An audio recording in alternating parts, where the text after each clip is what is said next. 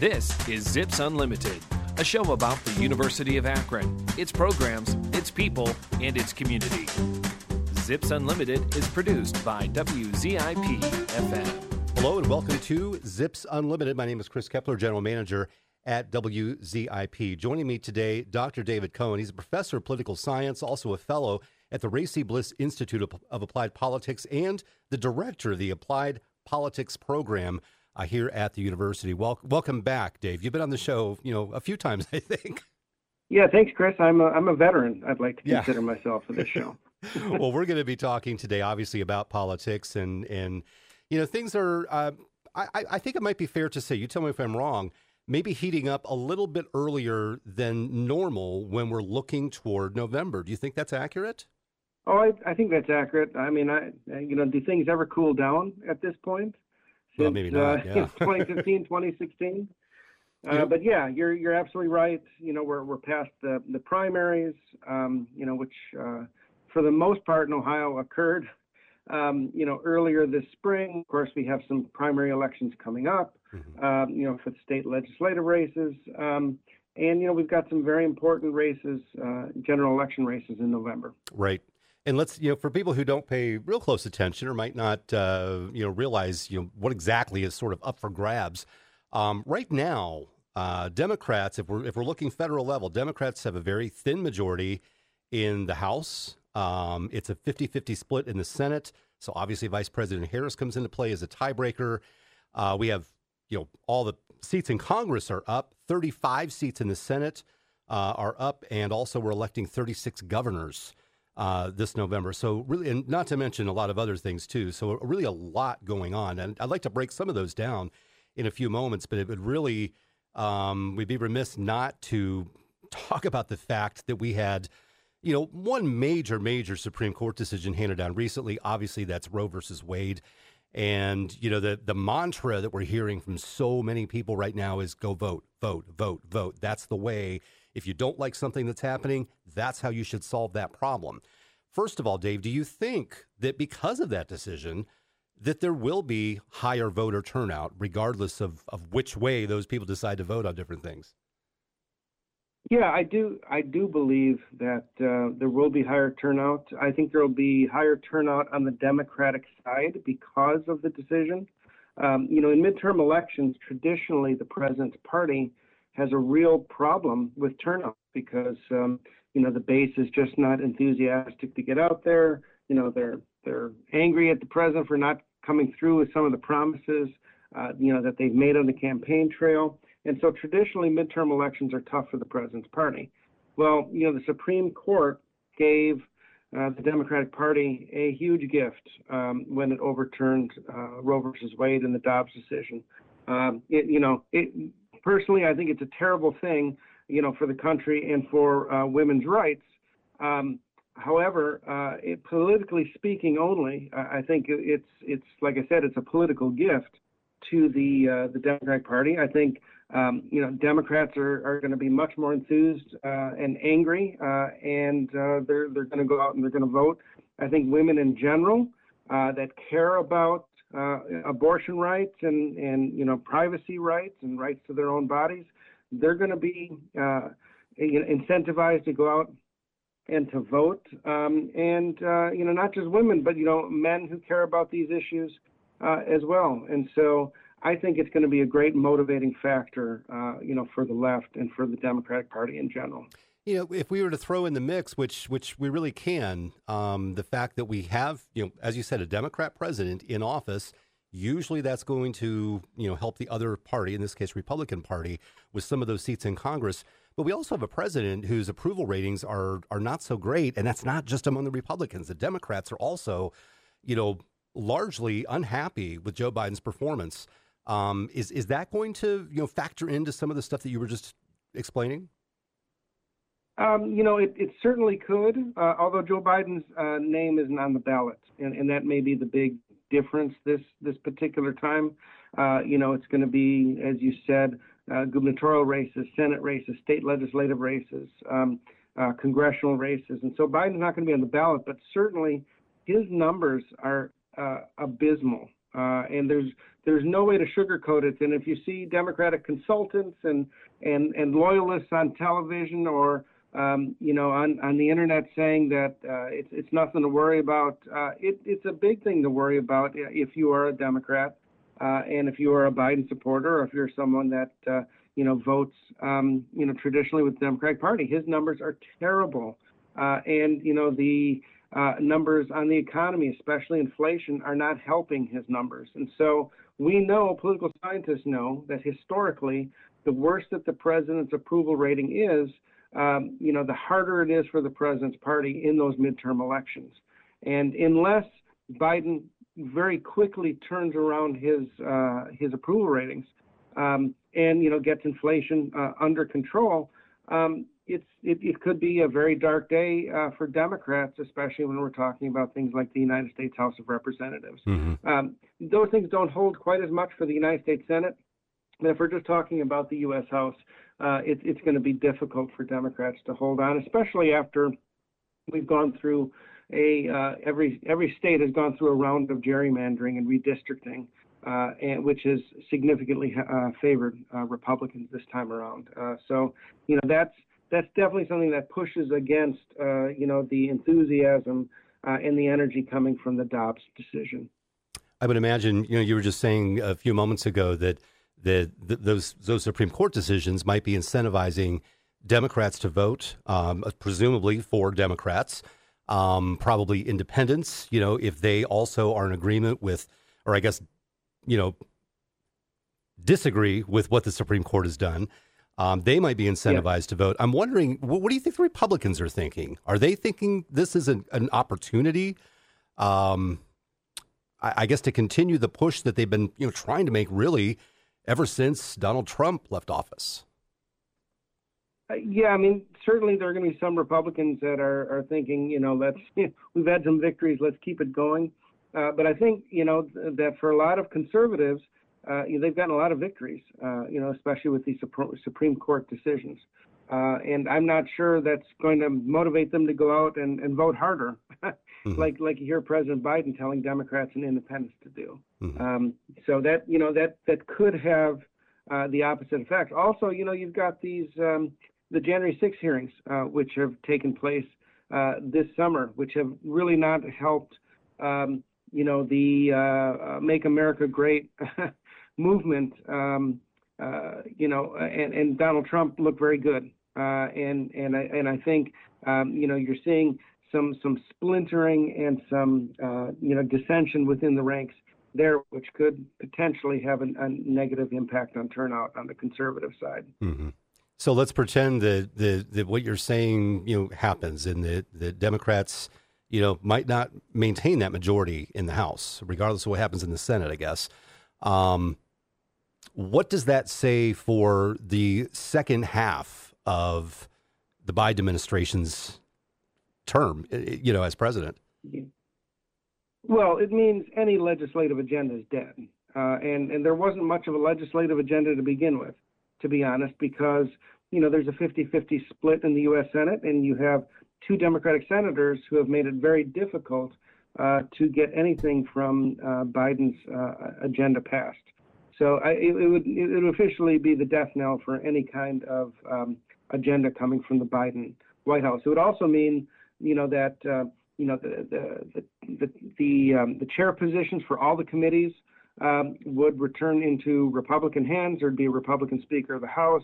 Um, the January 6th uh, committee would be disbanded immediately, uh, and um, uh, you would see a lot more oversight uh, in terms of the Biden White House uh, this this time, and um, it would not surprise me if the House Republican majority would move very quickly to try and impeach um, President Biden uh, as as payback uh, for President Trump's two impeachments. Let's talk about the Senate for a moment. Um, here in Ohio, um, Senator Rob Portman, a Republican, is is retiring. He announced that quite quite some time ago. We have Tim Ryan, a Democrat, taking on J.D. Vance, Republican. What do you see happening there? Well, I, you know, it's it's going to be a, a, very close race.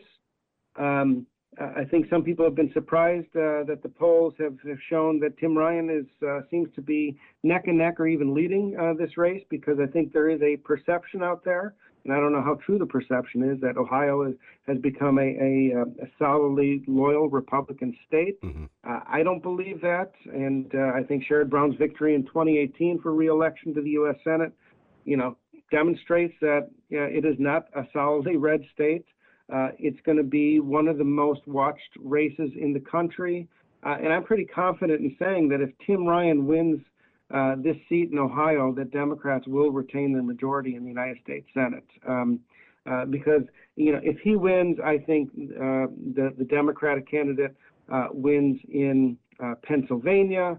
Um, they win in Arizona, they win in Georgia, and potentially win in Wisconsin. And I think you know, if, if, if Tim Ryan, uh, the Democrat, is able to win uh, in Ohio, um, I think Democrats would potentially be looking at a, a two or three uh, seat uh, net uh, pickup. It seems like Tim Ryan has is is is doing well in trying to position himself as somebody who is saying, "Yes, I am a Democrat, but you know, I I don't work for the party. I I work for you." and he's been pointing out you know things that he's done that that weren't exactly in line with his party, and that I think there was a, a trade bill he voted uh, in favor of that was actually you know on the on the Donald Trump agenda, and you can't help but look at some of those things as being you know a pretty slick strategy um, to you know to let people know who who he is and, and what he might do in that position. You know, without a doubt, and he's running the kind of race that you need to run in Ohio as a Democrat. Uh, you know, somebody that's appealing to working class voters, uh, somebody that is showing that he is not a puppet of, of his party, and someone that will, uh, you know, try to represent all parts of Ohio. Uh, you know, the, the, the blue urban centers uh, as well as the red rural areas. And and you know, for for a state like Ohio that's how you have to campaign, and and and that's that's how you have to position yourself. You know, Ohio is is, is not Massachusetts, for example. It's not Vermont, uh, and it takes a different kind of Democrat to be able to appeal statewide and win a statewide election here.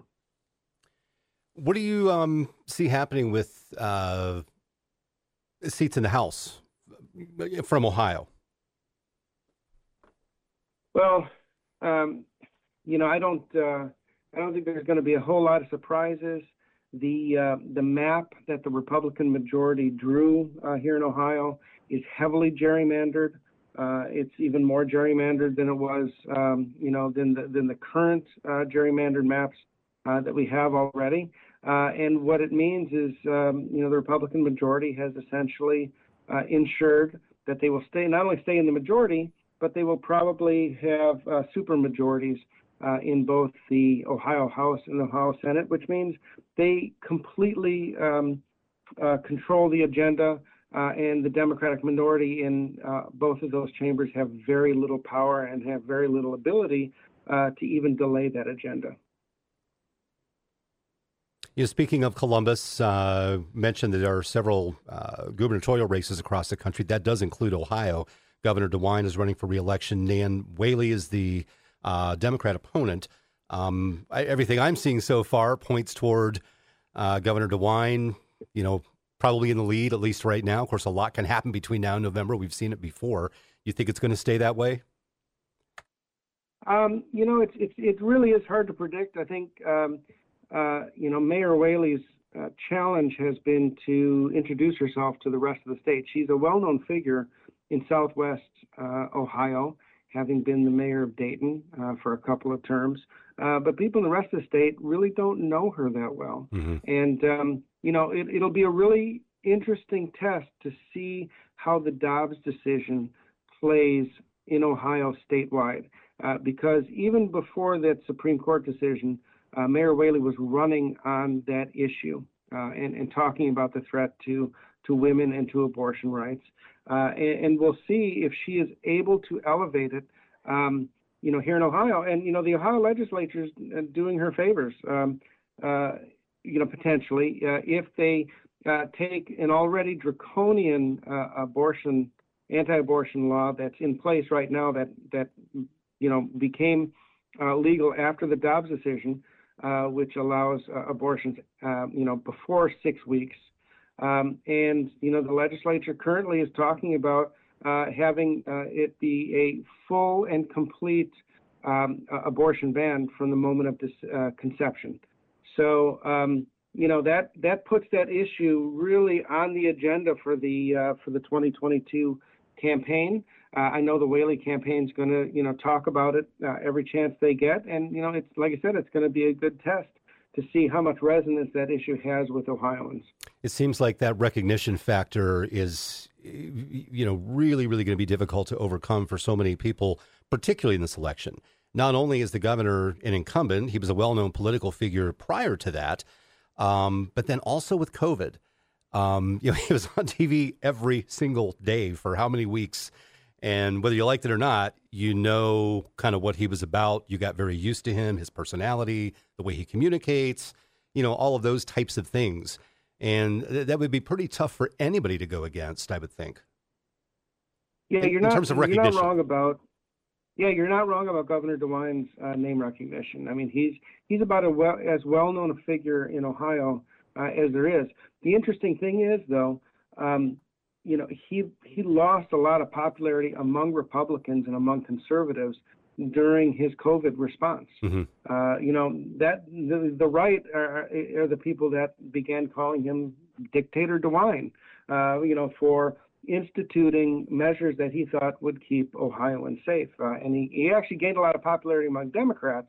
Um, and independents, but he lost a lot of popularity among Republicans. He did win the Republican primary, but not overwhelmingly. Uh, and he had two opponents that really split the vote against him. Uh, and so the big challenge for Governor DeWine is, you know, will some of those Republicans uh, either stay home or leave, you know, the, the gubernatorial race blank on the ballot when they go to vote? Uh, because um, you know there are there are some conservatives that will never forgive him uh, for what they thought was uh, you know overreach from the from the governor's mansion. Reminding our listeners, this is Zips Unlimited, 88.1 FM, WZIP. My name is Chris Kepler, General Manager at WZIP. Dr. David Cohen, Professor of Political Science, is joining me. We're um, talking about uh, November elections and, and some of the different factors. And, and really, Dave, it seems like, you know, every election cycle we hear about how this is the most important one ever, or we hear about how, well, this particular thing changes everything. But and, and and we have some obvious things that that link to those kinds of statements, but I think that we have that almost every time, don't we? Is this one really a lot different or not? yeah, you know, you're right. I mean, since I've been doing this for a living, uh, every election seemed to be the most important in our lifetime. Um, but some of the recent ones do seem to be uh, ever in, more increasingly important as we go on. And I think you know this election and the election we're going to have in 2024 is you know going to be some of the most important in our lifetime, simply because our parties and our candidates are so polarized right now. It really whoever is in control will have a be able to have a vast impact on the direction of our state and the direction of our country. You know, we can see that right now through the judicial appointments uh, that have been made by successive presidents. Um, these judicial appointments, uh, you know, stay on the bench far longer than any particular president is in office. Those three Republican conservatives that Donald Trump appointed to the Supreme Court are responsible for overturning, you know, precedent not just in the Dobbs uh, abortion case decision, uh, but a whole number of other decisions that are going to have a vast impact uh, on our life uh, in the United States and, and in Ohio. Uh, and you can see the ripple effects too, because you can see, you know, what the led state legislatures are doing as a response to some of those, um, you know, Supreme Court decisions. And so uh, it's very important who controls, for example, the U.S. Senate and gets to confirm justices. It's very important, you know, who controls, uh, you know, not only the Congress but the state legislatures and you know the governors. The governor of our state signs the bills coming out of um, you know, the, the state legislature here. And if the state legislature has a, um, uh, you know, has a super majority, they can even override the, the governor's, uh, you know, veto if need be. And so, yes, it matters. Uh, who, who we elect in these positions matter. They have a dramatic impact on, on people's lives, whether you're paying attention to politics or not. it, it has a dramatic impact uh, on your on your daily life. You know, whether whether we're talking the state or federal level, um, what are your thoughts about whether it, it it makes sense, whether it's good, I guess, for lack of a better term, to have a balance of power? You know, where where one party doesn't control everything, or is it just a, a stalemate and nothing gets done at all? Well, uh, you know, it, it used to be uh, a couple of decades ago that that um, that balance of power, you know, where uh, we had um, uh, you know divided government, things got done. Mm-hmm. Uh, you know, the the leaders of each party were able to reach across the aisle and they were able to get things done. That is not the case anymore. We are now in a position where when we have uh, divided government, it's it's a virtual stalemate. I mean, and even you can even see it right now. The the, the Democratic Party you know, with Joe Biden at the national level, control, um, you know, the Congress, they control uh, the executive branch. Uh, but because of just even uh, two members of their own party, they're they're able to, uh, you know, make everything stagnate. Our our our system is built with checks and balances, and it's much easier to prevent things from getting done than it is to uh, to actually uh, get things done. Um, and that's kind of been the hallmark of our country and our stability all these years. But uh, right now, we are so polarized as a nation that when we do have divided government, nothing gets done, even you know when the country is facing some really, really serious uh, issues uh, that that you know we can't just put our heads in the sand and and say you know nothing nothing bad's going to happen. I mean you know I'm talking about stuff like for example climate change. You know when we know that there are issues that need to be addressed, um, and and yet we can't address them uh, because um, you know our our, our uh, system is not functioning. How do we get past that polarization? I mean, I, I, don't know that that can be done by you know just who's living in the White House or or just any one other thing, or or is it something that simple? I I don't know how we get past the polarization. And and the, you know the, the thing is, you know, if you've been watching the January 6th hearings, um, you know, you had a president in power. Uh, you have uh, uh, you know people in in um, you know one party uh, that I'm not sure believe in democracy or representative government anymore. I mean, the the one one of the big lessons of the January 6th hearings is that um, you had a president and, and, and people in Congress and people that worked in the White House that were actively participating uh, in, you know, what political scientists would call a self coup. Uh, in other words, trying to do things in order to keep themselves in power. Um, and, um, you know, it's, it's hard to fix uh, a system together when you have uh, a number of people working within that system that, that don't believe in that political system uh, and would do anything simply to maintain power. And so I don't know. I don't have any answers uh, on how we actually get past this. Um, all I know is our American democracy is in real trouble now. Um, you know, we've seen the warning signs, uh, and um, you know, I I worry. You know, January 6th was a huge red flag, obviously. Uh, our, and I don't think a lot of your listeners realize how close our government was to falling, um, and and you know how close it was uh, that the transition of power uh, was to not happening, um, and that that's a real red flag. And I'm not convinced that it, something like that won't happen again in our future. Before we close today, um, I'd like to get some information out to listeners, whether they're perhaps students at this university who are thinking about studying something different or they're undecided or prospective students who might attend the University of Akron who are maybe considering studying uh, political science. Um, why, why might they do that? What, what kinds of jobs are they setting themselves up for if they were to pursue um, one of your degrees?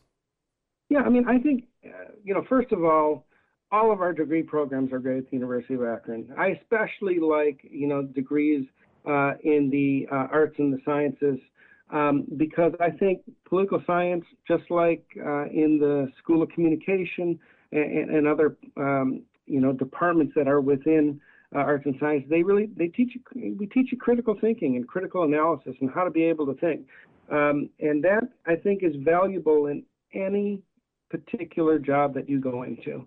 Um, and um, I, I, think for somebody going to political science, you can't really pick a more interesting time uh, to go into it, and, and really a more important time to go into it. We need to be building, uh, we need to be creating good citizens, uh, and I and I think. Um, you know, when you when you get a political science degree, I think one of the things that that, that we, we hope to teach you is how to be a good citizen, and um, uh, and to understand how our government works, how our civil society works, uh, and and you know how you can make a difference in it. Zips Unlimited can be heard each Saturday at noon on 88.1 WZIP FM. Z-A-A-Z-A-A.